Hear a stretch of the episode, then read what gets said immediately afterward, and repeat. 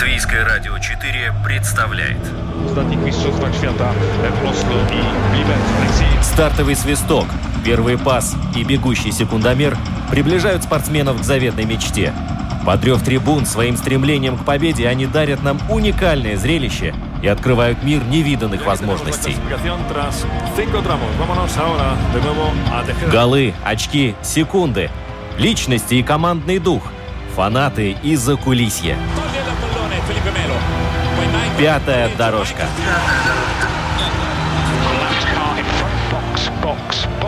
Роман Антонович, Владимир Иванов. Мы говорим о спорте.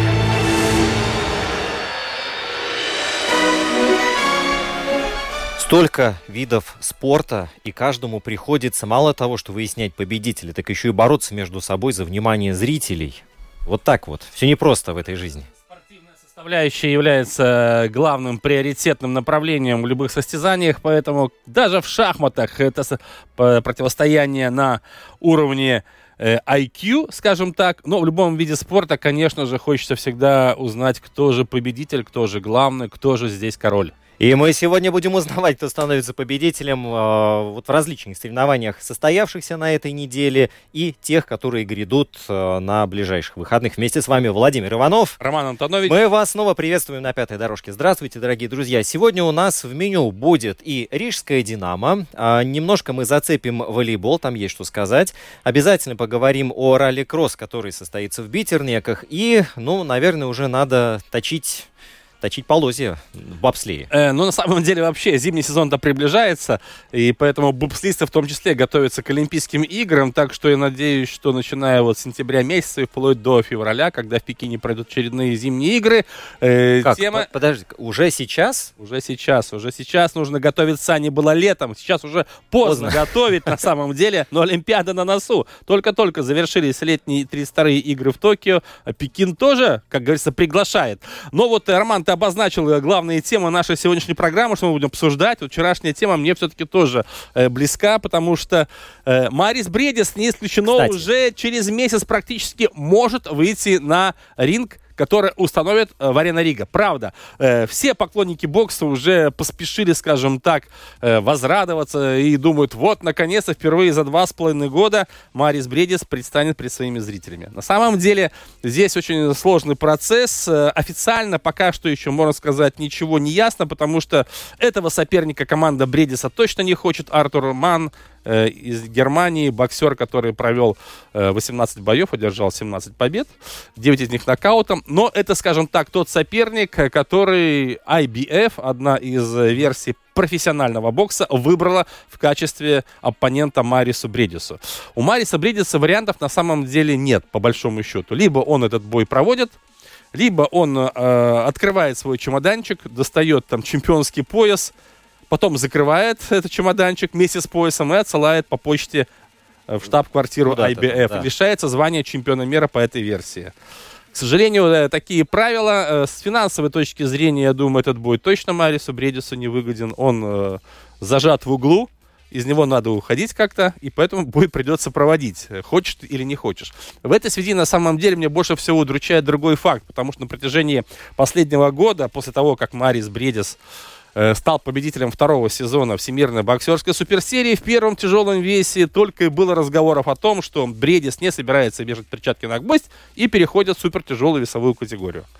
Во-первых, это престижно. Во-вторых, это очень куда более весомые гонорары. Ну и в-третьих, очередной вызов. Пусть Марису 36 лет, но карьера-то не заканчивается. Но, к сожалению, прошел год, мы видим, что никаких подвижек не произошло.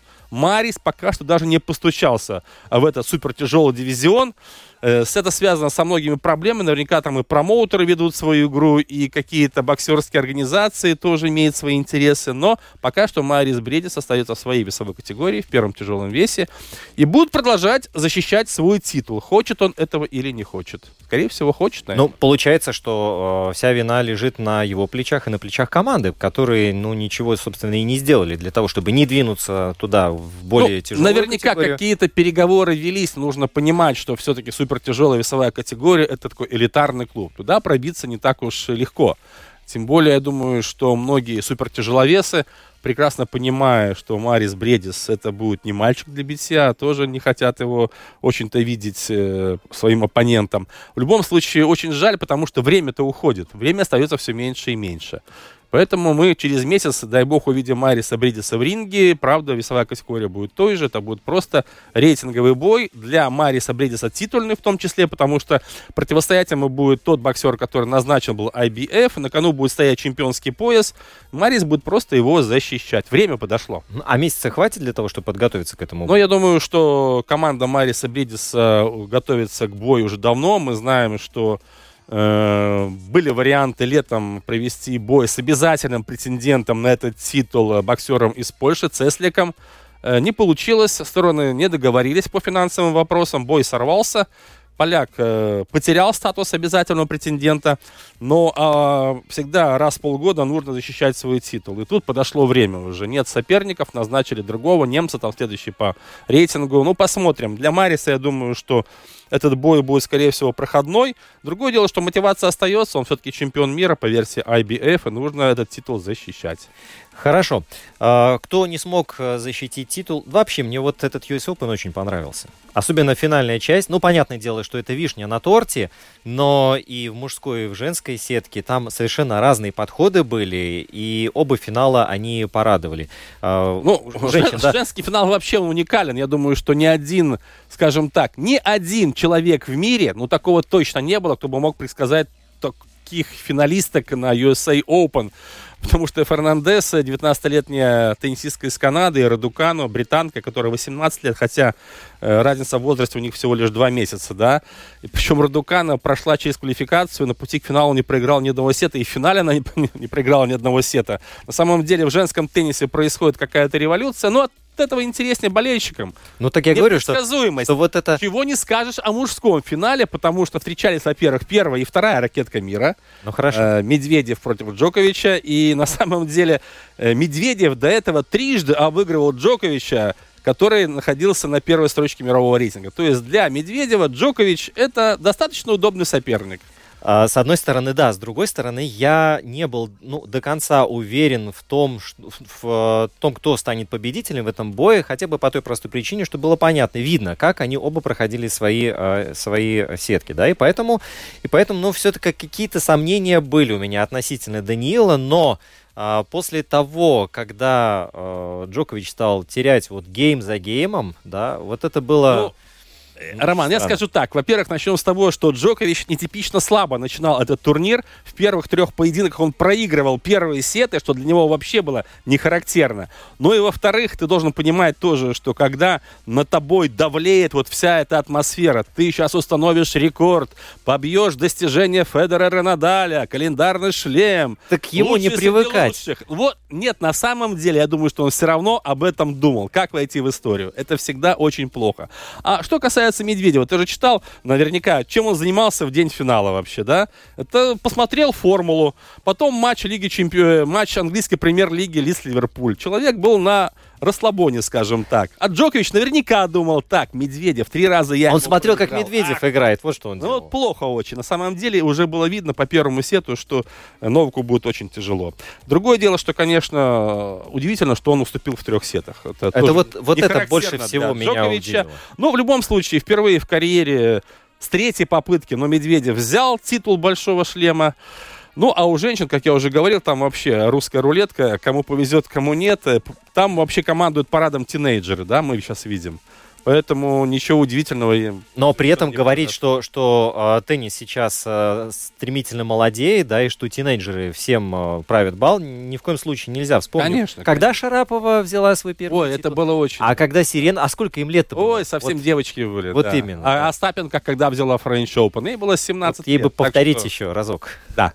Так что вот так. Так что все происходит. Так, друзья, у нас впереди уже стучатся хоккеисты и Рижская «Динамо», потому что команда, с одной стороны, дает повод для радости, с другой стороны... Дает, Роман, дает. Если мы сравним с прошлым сезоном, это небо и земля. Правильно, да, но... Один только пример, да, смотри. Команда одержала 2 победы в основное время подряд, да? С Нижним Новгородом мы победили. И вот сейчас тоже победили. Да, 2-1 и 3-2 сейчас обыграли Барыс из Нур-Султана.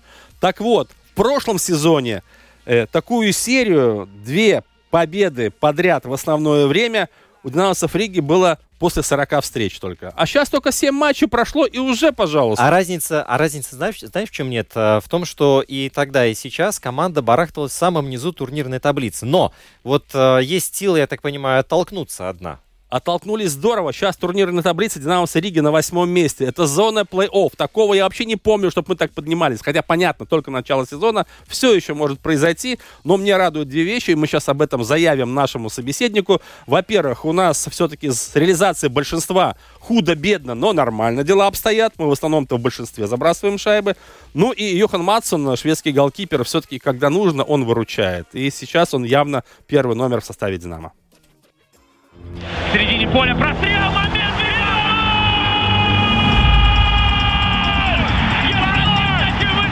Совсем растворился Тоттенхэм на этом замечательном голландском газоне. Газон этот в замечательном состоянии, действительно. Трава в Голландии растет. Да, с ней никогда проблем не было, да.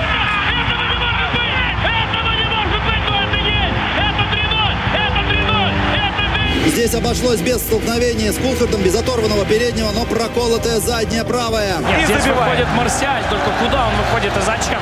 110-я минута. 5-я дорожка. Второй гол за несколько минут. Мы будем рассказывать о том, что видели своим внукам, потому что дети сейчас у телевизионных экранов. Второй день подряд. Фантастика, а не футбол. Кстати, вы тоже можете быть у ваших мониторов, смотреть, как мы вещаем из новой студии Латвийского радио 4. Да, и я могу прокричать: фантастика, а не хоккей. Фантастика! Какие результаты показывают хоккеисты Рижского «Динамо». Честное слово, это приятный сюрприз. 2 домашние победы подряд в основное время. Повержены, пусть не гранды, но тем не менее. Какая разница? Крепкие коллективы. Нижегородская «Торпеда» Сандиса Озалиньша, Нур-Султан, Барыс, Казахстан какой-то там. Ну ладно, в общем, обыграли и хорошо. Турнирную таблицу приятно смотреть. 8-е место в западной конференции. Зона плей-офф. И ничего страшного, только начало сезона. Дальше будет еще лучше. Об этом мы сейчас и поговорим. Да, Янис Тепетис у нас на связи. Человек, который отвечает за коммуникацию в Рижском «Динамо». Янис, добрый день. Добрый день. Янис, хорошее настроение. Вот тебя стоит поздравить с этим событием на самом деле. Ну, спасибо, да. У нас тоже хорошее настроение и в команде, и вокруг, у тренеров, в клубе, в администрации, у всех, да. Это очень победы важно. Победы всегда дают дополнительные эмоции. Да, победы приятные, и пусть трепещут очередные соперники рижан. Это московский «Спартак», московская «Динамо». Мы сейчас в Москву приедем, и там им покажем, что значит латвийский хоккей. Янис, но на самом деле очень приятно, что мы зарабатываем очки, набираем их, не буксуем, хотя были, конечно, проблемы в начале сезона, но не об этом речь. С твоей точки зрения, вот что мне бросается в глаза? Во-первых, реализация большинства. Очень важный фактор в игре любой команды в современном хоккее. У «Динамо» вроде бы игра в неравных составах пошла со знаком плюс. Ты согласен с нами? Ну да, это показывает и статистика. 7 голов это, довольно много. И причем надо брать в виду и то, что не играет Лаурис Дарзиньш, который по-любому был в одном из сочетаний. Да, в бригаде большинства и... да. Тот же Ерик Карелайнен тоже начал только недавно играть. Так что, приятно то, что и другие игроки понимают, что требуют от них тренера и могут в эту систему включиться. И это помогает команде, даже когда лидеры травмированы или не могут играть. Янис, в тренерском штабе Сергея Зубова кто отвечает за игру в большинстве? Ну, обычно есть один из помощников, который вот этот элемент обычно отрабатывает с подопечными. А в «Динамо» как? Я бы сказал, что они все-таки работают как общий, единый коллектив, и нет отдельного тренера, да, который только за это отвечает, но не вместе принимает решения. И по большинству, и по меньшинству, конечно, там больше с защитниками работает Олег Ореховский, больше с нападающими Валерий Кулибаба, но, в принципе, они все вместе, и видеотренеры, так что это единый коллектив, и тот же тренер по физической подготовке, они все вместе думают, работают все время, ищут какие-то варианты, чтобы улучшить еще игру, и чтобы меньшинство было так же хорошо, как большинство. Вот эта вся информация звучит, и на фоне стоит главное лицо – это Сергей Зубов. Янис, вот каков наш новый наставник у Рижского «Динамо»? Вот что это за человек? Ты общался с ним, но наверняка можешь охарактеризовать его. Ну, это видно, что он был великим хоккеистом. Он пытается стать и уже становится очень хорошим тренером. И я могу сказать, что он весь в хоккее. Его хоккей – это его главная, скажем так, вещь в жизни. И он все время работает, думает над хоккеем. И это очевидно, и это чувствуют и игроки. И это передается команде, они сплочаются и тоже пробуют реализовать на льду те мысли и идеи, которые Сергей Зубов придумал в своей голове вместе со своими коллегами. А Янис, ты не наблюдал? Да-да, Сергей, он не американизировался, нет? Все-таки он много прожил за океаном. Ну, он довольно много употребляет английских терминов, но я бы не сказал, что он американизировался. Это просто, я думаю, у него в голове два языка, английский и русский, переключается иногда, когда эти мысли так работают. Это единственный признак, что он американизировался. Остальное, я думаю, он остался таким же, как был, как родился здесь, в Советском Союзе, потом в России жил. Но такое... не думаю, что изменила Америка его. И, ну, может быть, по хоккею, да, он там в Национальной хоккейной лиге, я думаю, очень много взял оттуда, совместил это с советским хоккеем, российским хоккеем, и это сплочение и показывает, и дает этот результат, мы видим его на поле. Есть такое впечатление, что он не очень предрасположен или открыт к общению с журналистами. Если даже вот поискать в интернете его интервью, там нужно очень постараться, чтобы найти. Действительно ли он, так скажем, очень осторожен в общении с прессой, со СМИ? Ну да, он так... Не любит особо расширенное интервью, и он закрыт как человек. Это его нельзя изменить, если он за 17 лет в НХЛ не изменился, когда был игроком, где, ну, меняют, я думаю, любого, который даже, не знаю, ну, не совсем глухонемого, но так, который не говорил вообще, я думаю, там изменяют всех. Если он там не изменился, это значит, это его сущность, и нет смысла это ломать не здесь. Так что, ну, но для тебя это дополнительно... более закрытый человек. Люди бывают разные. Да, но для тебя ведь это, наверное, скажем так, проблема, наверное, в каком-то степени, нет? Но это ж я не специалист по коммуникации. А он психолог должен быть.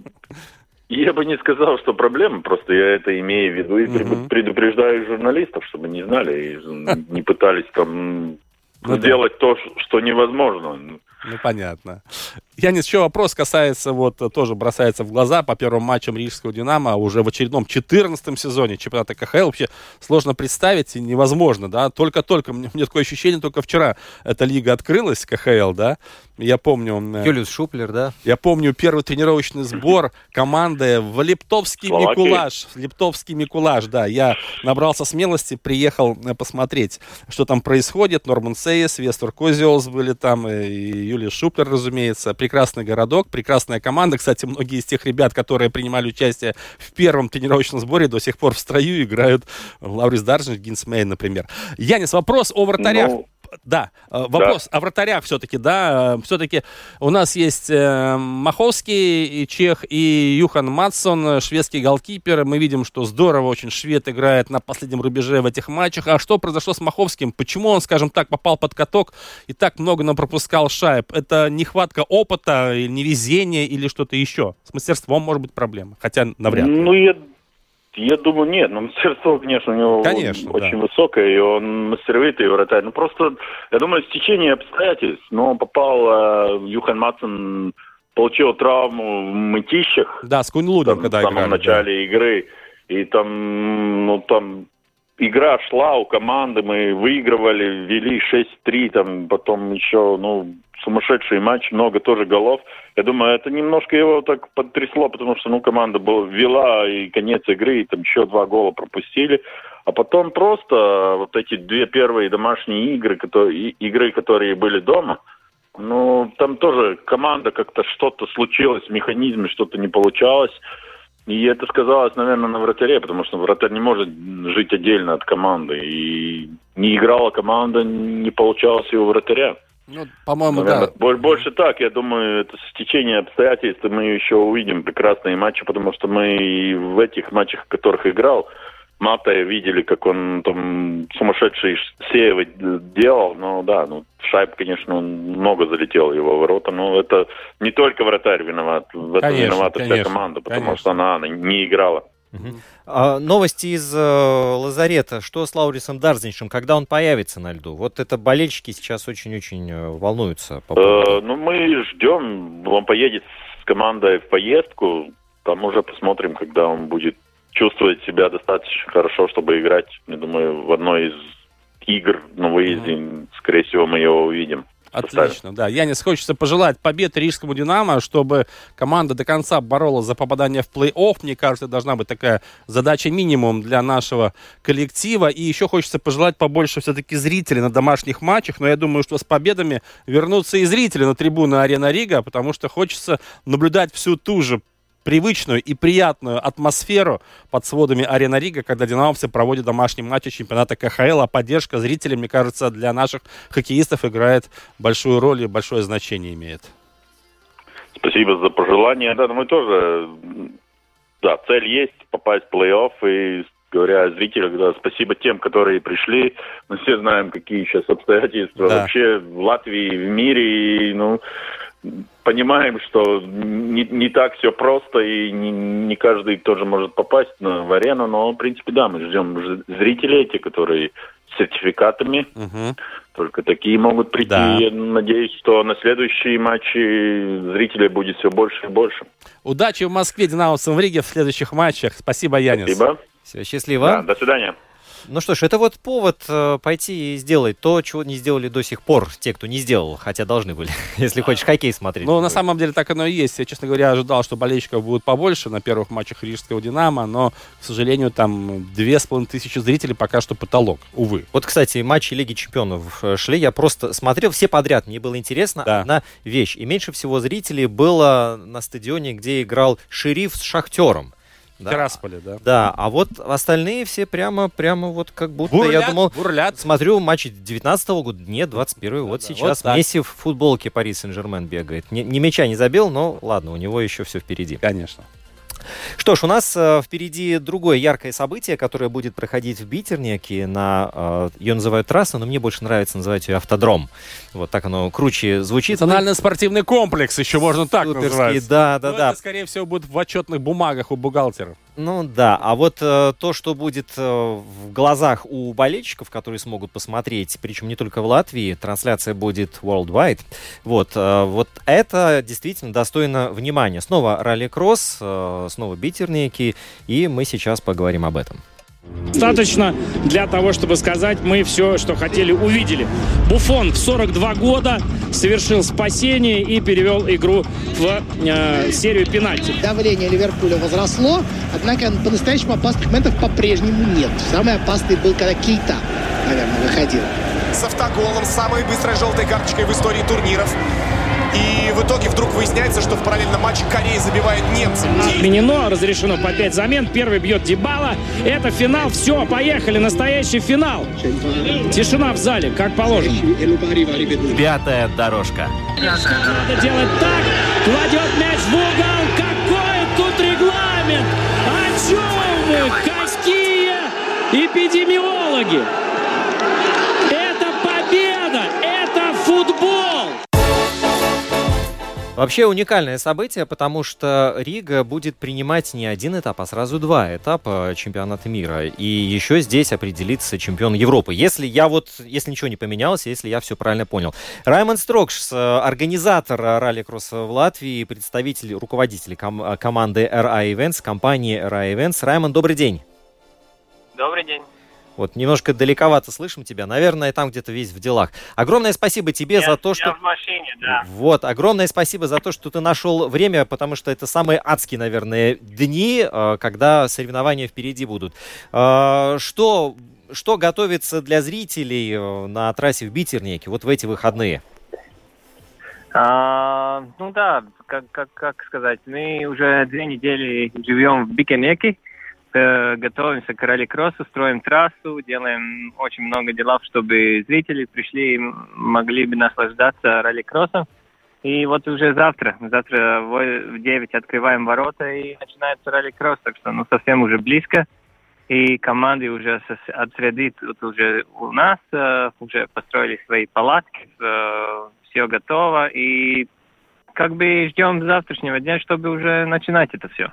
Здорово, Раймонд. Вообще, я хочу отметить, что когда Раймонд сказал, что он находится в машине, я не удивился, потому что вот сколько я с ним не созванивался, да, в свое время, он постоянно находится в машине. Это такой у него передвижной офис, вот честное слово. Но вот человек занимается, пусть то ралли в Лепое, пусть то ралли-кросс в Риге, все одна и та же площадка у него. Вот разве что один раз на телевидении он пришел без машины на своей. А не въехала в двери машина. Да. Раймонд, но на самом деле уже есть у Латвии большой опыт проведения таких чемпионатов мира. В этом году сложнее все-таки проводить, исходя из того, какая ситуация в нашей стране, исходя из всех тех правил, которые существуют. Ну, знаешь, если смотреть только на COVID, тогда в этом году чуть-чуть труднее, чем в прошлом году, потому что в прошлом году была одно правило, и все следили ему. Но сейчас уже очень много этих вариантов, что, где, как, с вакциной, без вакцины, с ребенком, без ребенка. И так. Трудновато, но мы не жалуемся. Просто это можно отметить. Но мы уже привыкли к этому, уже 4-ю гонку проводим во времена ковида. Mm-hmm. Так что, уже привыкли к этому, что очень много процентов работы, не знаю, энергии, 30% энергии уходит на ковид и на эти все мероприятия в связи с этим. Так что, довольно-таки сложный вопрос, но, как сказать, решаем, понимаем, да, что да. Это часть мероприятия и все, просто делаем и все. А вообще сколько зрителей вы ожидаете? Вот там трибуны наверняка уже оборудованы, и из-за рубежа уже известно, будут ли болельщики? Да, из-за рубежа приезжают тоже, в этом году мы идем на такой, по-русски это правильно, не очень-то много ожидаем. Не ожидаем времена, как перед ковидом. Понятно, нет, да. Конечно, нет.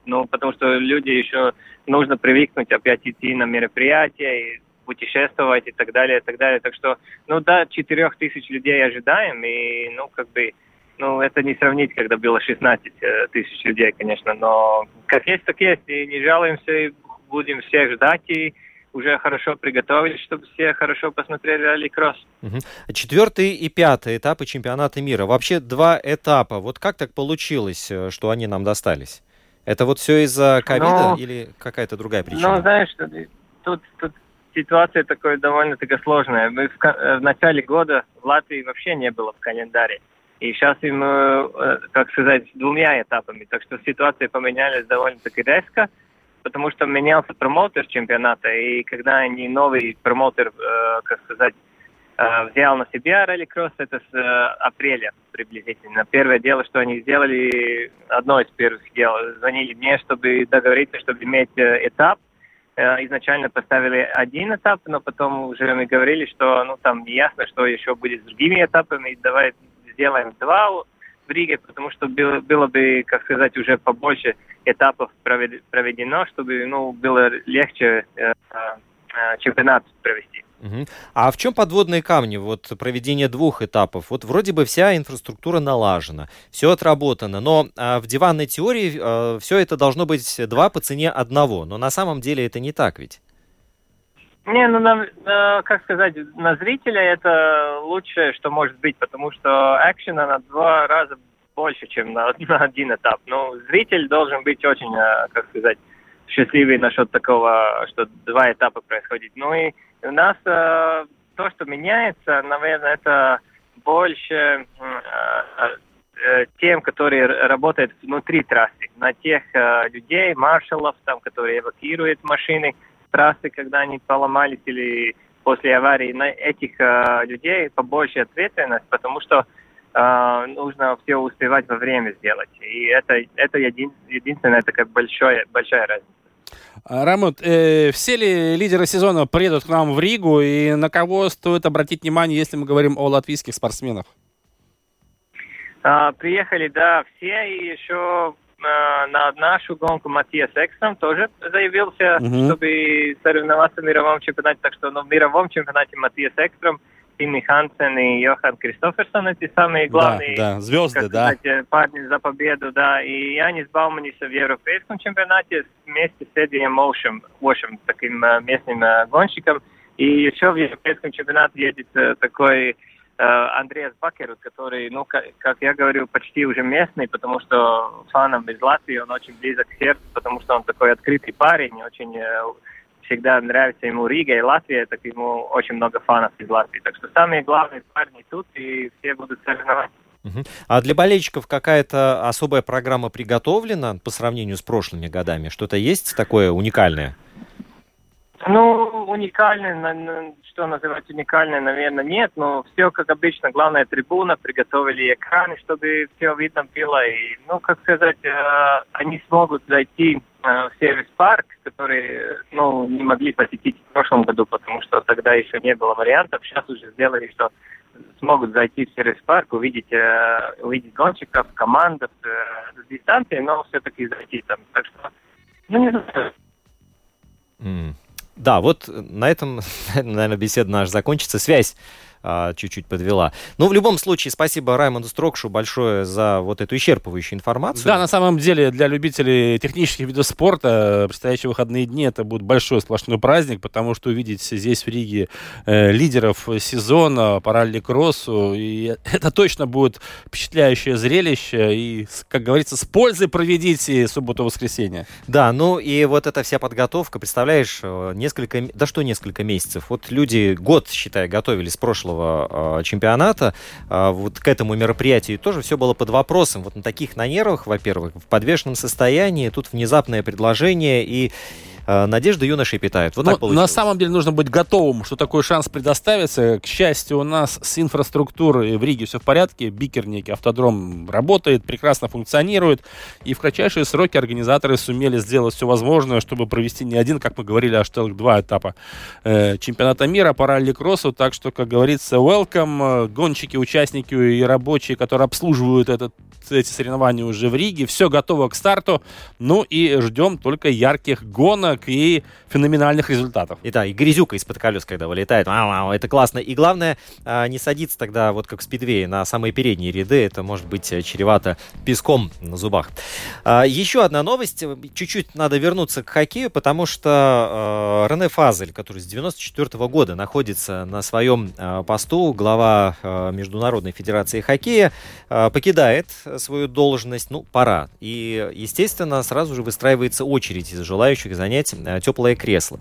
И ладно бы там господа, которые вот присутствуют в этом списке, они все, конечно же, идут со своими программами, но лучше всех выделяется белорус Сергей Гончаров, который прям предлагает реформировать чемпионат мира. И вот это очень такое, я бы даже сказал, неоднозначное предложение, которое буквально-таки просит внимания, и нужно об этом, мне кажется, пару слов все-таки сказать, потому что он предлагает, что вот в высшем дивизионе играют 24 сборных, 4 группы по 6 команд, и общее количество дней турнира не обязательно должно превышать текущее, и всего команды проведут 80 матчей, включая 16 матчей плей-офф, и каждая сборная сыграет минимум 5 и максимум 9 игр. Но вообще, конечно, очень интересное такое предложение. И, с одной стороны, это что-то новое, и, может быть, мы можем увидеть хоккей вот в другом свете. С другой стороны, вот эти все реформы, которые предлагаются, они, во-первых, такое, я не знаю, как эксперимент вообще ставится и над зрителем, и над командами. Вот, Володь, как тебе такое предложение? Какое? Ну вот, которое Гончаров предлагает, вот реформировать, и вот все по-другому будем играть. Не знаю, вот, а ты знаешь, что Чех предложил, один из кандидатов на этот пост? И до этого еще не добрался. Он предложил так же самое в программу Олимпийских игр включить хоккей 3 на 3. Ну, здорово. Слушай, а чего как здорово? Тебе... А как тебе... 3 на 3. А как тебе чемпионат мира по хоккею раз в 2 года? Нет, не хочу. Не хочу. Футбол раз в 4 года, хоккей пусть будет каждый год. Мне кажется, каждый год наблюдать за игрой сборной Латвии в мае месяце — это классное зрелище. Это традиция. Да, Олимпийские игры раз в 4 года. Вот, пожалуйста, будет Пекин, будут игроки НХЛ, между прочим. И среди участников сборной Латвии, между прочим. Вот, да, это событие. И все российские рейтинги, которые ставят сборную Латвии на предпоследнее 11 место перед Китаем, неправильные рейтинги. Будут посрамлены. Посрамлены будут, все. Да, но есть еще одна традиция, с которой ты точно не согласишься и будешь говорить, что нет, я хочу иначе. Сборная Латвии по волейболу не должна раз в 26 лет участвовать на чемпионате Европы. Ну, начнем с того, что чемпионат Европы 1995 года участвовало 12 сборных, да, если ты помнишь. Вот, я помню даже те игры, да, уровень был высочайший. Сейчас 24 команды, и это с одной стороны, да. Понятное дело, что все у нас расширяется, увеличивается. Цена вопроса, она уменьшается, к сожалению. Вот, и что мы видим? Мы видим, что для того, чтобы попасть в финальный турнир чемпионата Европы, сборной Латвии пришлось... Выиграть только одну команду? Нет, две команды. Это было Кипр и Молдова. Ну, извините, Кипр и Молдова, я даже не знал, что на Кипре волейбол играют. Ну, ладно, есть, конечно, национальная сборная у них. Уровень молдавского футбола, но тоже, как говорится, не будем об этом распространяться. Мы уступили испанцам, которые пробились в финальный турнир. То есть здорово, что мы попали на чемпионат Европы. Для латвийского волейбола хоть какой-то импульс появится, да? Латвийские игроки хоть будут нормально выступать за границей. У нас, к сожалению, уровень волейбола зального упал. У нас эстонцы давно уже отобрали пальму первенства, ушли далеко вперед. У нас эстонец тренирует. Спасибо Аво Келе. Он, кстати, отработал здорово. Сказал федерации спасибо, я все, что мог, отдал этой сборной. И расстались мы с ним. По обоюдному, как говорится, согласию. Все было очень мирно и культурно. Вот, поэтому для сборной Латвии это хороший опыт, хороший урок. Да, мы можем, как показали матчи в Таллине, на равных бороться с хорватами, словаками. Наконец-то впервые за 8 лет обыграли эстонцев, слава богу. Но вот матчи с французами и итальянцами, да, я только молился, думал, хотя бы в одном сете мы дойдем до 20 очков или нет. Не случилось. 0-3-0-3, без вариантов, быстренько отшлепали нас и сказали до свидания. Мы отправились домой. Поэтому, конечно же, уровень латвийского волейбола, мягко скажем, оставляет желать лучшего. У нас есть, конечно, Эглес Каланс, который выступает в греческом Олимпиакосе. По большому счету все, потом и Петров, конечно же, да, из российской суперлиги, пасующий из Нижнего Новгорода. Все. Остальные выступают в очень слабеньких командах. Там, где тренировочный процесс тоже оставляет желать лучшего. Слава богу, Сауш, наш хороший знакомый, вновь возвращается в Германию. Там более-менее с тренировками все в порядке. Поэтому нам нужно выращивать своих талантов, воспитывать их. Но без сильного чемпионата что? Мы опять увидим, что они будут уезжать во вторые, третьи лиги Франции и Италии. Каждый год к нам не будет приезжать Аво Кеэль из Эстонии. Кстати, он остается в волейболе, продолжает работу с Пярно. И сейчас, скорее всего, у нас будет новый главный тренер. Как мне нашептали в Латвийской Федерации волейбола, это будет молодой специалист. Но я сразу понял, что не из Латвии. Скорее всего, иностранец будет. Так что в ближайшее время мы узнаем имя нового наставника нашей волейбольной сборной. Хочется пожелать, чтобы вот этот турнир как раз и дал импульс, дал возможность развиваться, и чтобы мы выступали, как ты сказал, не раз в 26 лет на таких турнирах, потому что это действительно бесценный опыт. Но за волейболистов мы все равно рады. Да, но при этом вот ты упомянул, что без сильного чемпионата как бы много шансов не поймаешь. Вот. И это конечно, большая задача, которая сейчас стоит перед... Совершенно верно. Балтийская лига, мы ведь видим, да, у нас там три команды, которые более-менее выступают, так, РТУ Роберсардзе, ЕК Пилслуши, ну, Озлники, Биолар там, и все, но они там играют не первую скрипку, там эстонцы всем заправляют, к сожалению. У них совсем другая система, другой подход и другие результаты. Эстонцы, начиная с 2009 года, постоянно выступают на финальных турнирах чемпионата Европы. Кстати, на первых двух чемпионатах тренером был как раз Аво Кеэль, который только что руководил нашей сборной. А ты в курсе, что Аво Кель, оказывается, я только сейчас вспомнил, и то мне подсказали, он выступал на Олимпийских играх в Атланте в 96-м году, как пляжный волейболист. Представляешь вообще, да? Как время быстро летит. Вот так. И получается, что, да, к сожалению, пока что иностранцы только могут нами руководить. Нужно собирать молодежь и планомерно ее растить. И чемпионаты мира пока что для нас не по зубам, но на Европах мы должны выступать. Тем более, что 24 команды есть, как говорится, куда постучаться. Да, полуфиналы: Сербия, Италия, Польша, Словения. Вот где будет гореть паркет под ногами. Да, Катовица, я предполагаю, что финал будет все-таки Италия-Польша. Хорошо, не буду спорить. This is it. The time has come. The fight starts now. What I say you must obey. Good luck, touch 'em up. Рига, первый полуфинал Всемирной суперсерии в первом тяжелом весе. Крузервейте, друзья, Александр Усик против Мариса Бриедиса. Ну вот у Бриедиса этот удар присутствует. И пока... Но мы не видели, да? Он его донести не может. Это удар решающий. Ну вот Марис, последний решительный бросается. Но последняя минута, да, у него есть на то, чтобы... А что, если лаги-панч, такой в боксе бывает. Но остались ли силы? Пятая дорожка. Пятая дорожка. Финальный гол, друзья. Бой окончен. И рефери обнимает и благодарит боксеров за отличный бой. Да, отличный бой получился. Ну, действительно, зрелище на любой вкус. Все, желтеют листья, опадают, скоро будет снег. А снег – это зима. Зима – это зимние виды спорта. А зимние виды спорта – это бобслей в том числе. А бобслей – это медали на Олимпийских играх, я добавлю. Да, ну вот Сандис Прусис, главный тренер нашей команды, наших бобслеистов, человек, без которого лично я латвийский бобслей представить себе не могу. Сандис, привет. Привет. Главный тренер на протяжении многих лет, но главное, что есть результаты, это радует. Радует, что Сандис по-прежнему рулит нашим бобслеем. Сандис, ну много проблем, как всегда, нужно решать различные задачи перед новым сезоном, который скоро-скоро уже наступит. Что больше всего тебя сегодня заботит? Над чем ломаешь голову? К сожалению, очень много надо думать и энергию тратить на всякие ковидские регламенты. Вот так. Потому что мы сейчас кто сложнее, кто полегче сделали визу в Китай. И сейчас еще надо сделать всякие тесты. Там часы надо, 48 часов, до Германии добраться. Потом еще надо перед полетом в Китай, потом прилет в Китай. Все время эти тесты. И не дай бог, один какой-то позитивный, контактные персоны, и там уже сейчас очень много, как сказать, не о спорте думаю, но об этих проблемах, к сожалению. А получается, что спортсмены же вакцинированы или нет? Да, но все равно, если они попадают в контактные персоны, то все, уже карантина. И дело в том, что сейчас поедем в Китай 2 октября уже. 5-6 уже будем на трассе. Сезон очень рано начинается. Первый лед у нас только в Китае будет. Не дай бог, что-то там случится. Все процедуры, как китайцы скажут, нам надо соблюдать. Что-то не так, опять карантин.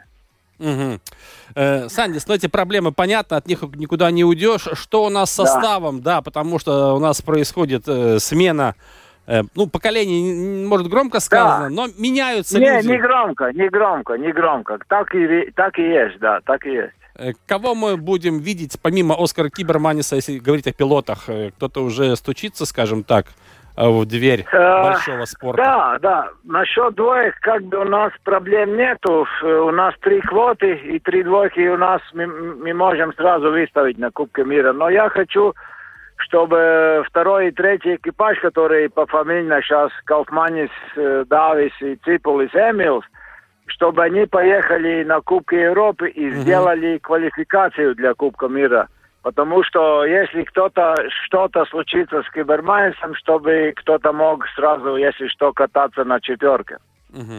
А если мы говорим о разгоняющих, там тоже у нас смена произошла? Везде. У нас, если честно, только один человек до сих пор не поменялся или даже в пенсию не пошел, это Интер Замбис. А с чем это связано? Как так получилось?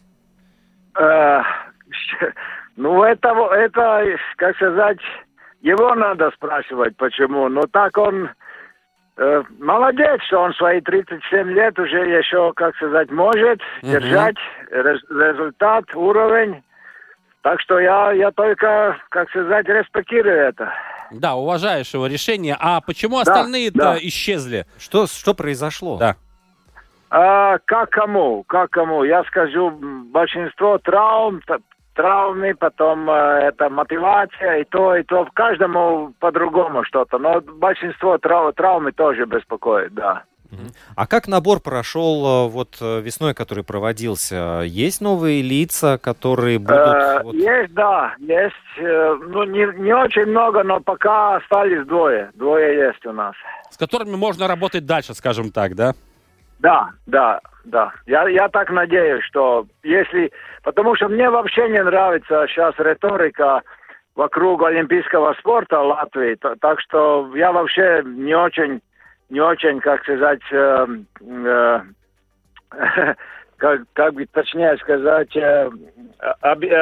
оптимистически смотрю на будущее. Потому что очень многие хотят говорить, то, что ты делал здесь 20 лет или даже 30, этому никому не интересует. Сейчас надо вот так и так делать. И вообще, зачем нам этот олимпийский спорт? И вообще, зачем нам эта трасса? Вот такие разговоры. Неужели в голову кому-то приходят такие мысли? Они не понимают, что у нас было 40 лет назад, 30, 20. Они не помнят наших побед и вообще не понимают, что у нас происходит. И может быть, кстати, лет через 10. Это, как сказать, смена поколений не только среди спортсменов, но и среди чиновников. Тоже руководство меняется, да. Сандис, а сколько времени проходит между вот тем моментом, когда на отборах вот нашли талант, и тем, когда его выпускают уже на большой старт? Сколько времени требуется воспитать, взрастить? Ну, понимаешь, трудно сейчас так точно сказать.